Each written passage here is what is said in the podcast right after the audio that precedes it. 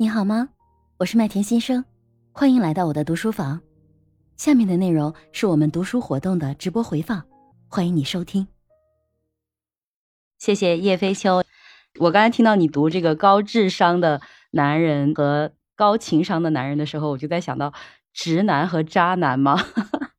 啊，应该是。我发觉我的情商应该比智商高一点，因为他们怎么说呢？比如说在陷入焦虑的时候，我也会。痛苦，但是我能感受到我的情绪，我也能很敏感的感受到他人的情。在人人际处理方面，其实我还比较怎么说呢？我就没达到那种怎么说呢？比较圆滑的地步。但是我对于我想认识的人或者我想接触的圈子，我很快都能进入社区。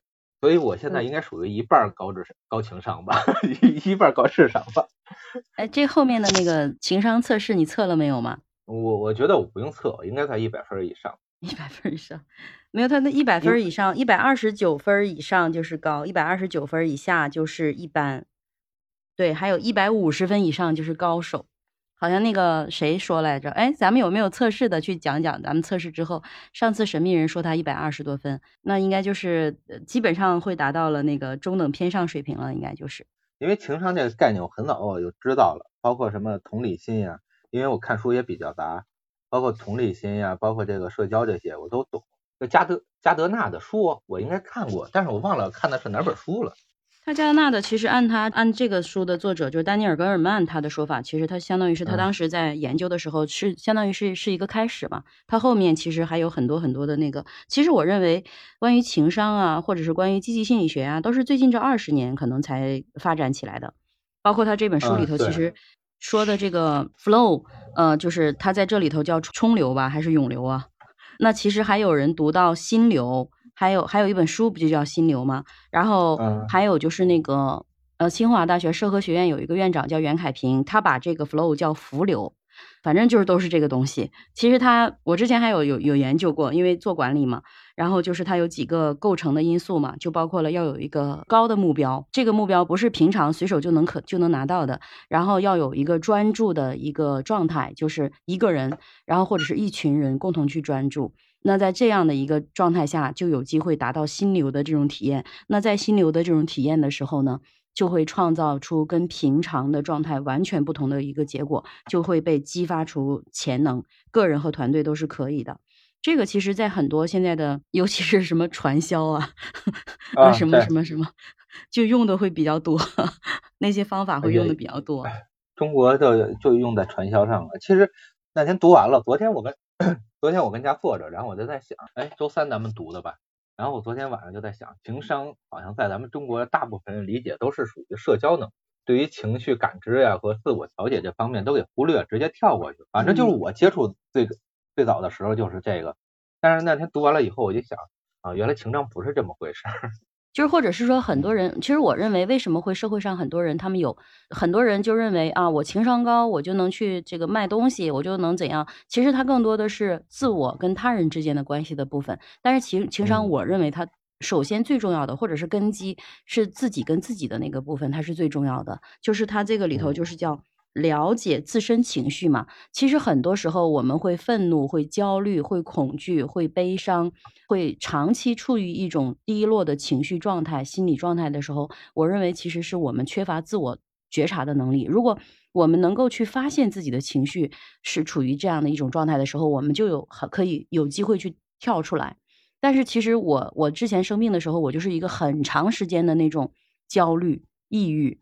嗯，长时间的真的会对身体造成很大的伤害的，所以就是我觉得这个能力对我特别重要。我也是因为这个原因吧，嗯，我我觉得就特别喜欢这本书。你现在是属于锻炼出来的，是吗？对，就是我过去是什么样子啊？就是。我最开始做节目的时候，还有一些现实的朋友会上来会爆我的料。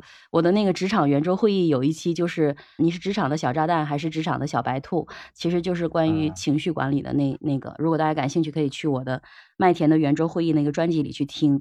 那次就邀请了一个原来我的秘书，然后我就说你过来，他 离我最近嘛，我说你过来来爆一下我的黑料，然后他还挺给我面子的，没爆我料，叫海燕，好像我单单独又把他那个有剪出来，然后其实我那个时候就是我认为我是一个炸弹，呃，然后还是个定时炸弹，就是遥控炸弹。然后我把那个遥控器呢发给所有人，就是跟我接触的身边每一个人，他们都有一个遥控器。然后只要他随便说一句话，然后可能我就原地爆炸。就是我那时候是经常是这种状态。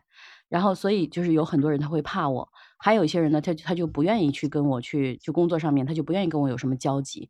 就如果是要有，他就书面的交个报告，探探头，然后进到你办公室把报告交给你，然后蹭一下跑了，或者发邮件给你 就这种状态。所以那个时候我并不自知，就是我感受不到。那所以其实如果我们现在回头去看，觉得呃当当成笑话去讲啊，但是其实我是真的是觉得那个时候是我真的踩了很多的坑，然后也付出了很沉沉重的代价的。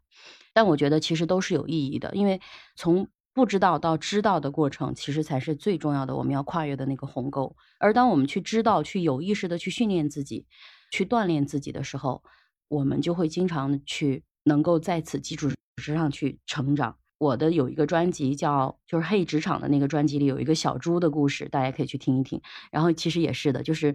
不断的发现自己，哎，养了一头这样的猪叫愤怒；不断的发现自己，哎，养了一头那样的猪叫拖延；然后还有一头那样的猪，哎，叫沮丧。哎，我觉得挺好的。然后不断的去发现，然后再去想想，我什么情况下会沮丧？呃，为什么我会什么时候我会愤怒？那其实就是把那些遥控器从别人手里拿回来嘛，然后慢慢慢慢的让自己成为情绪的主人，而不是让别人成成为自己情绪失控的那个操控者。包括我，我先生他这几年都会觉得，哎呀。他说：“好像你最近，他 他昨天早上还说，他说你怎么现在这么爱我了？因为我们结婚已经二十年了嘛。然后他就突然之间就觉得，哎，怎么最近是这样？我说那是因为我经常学习啊，我读书啊。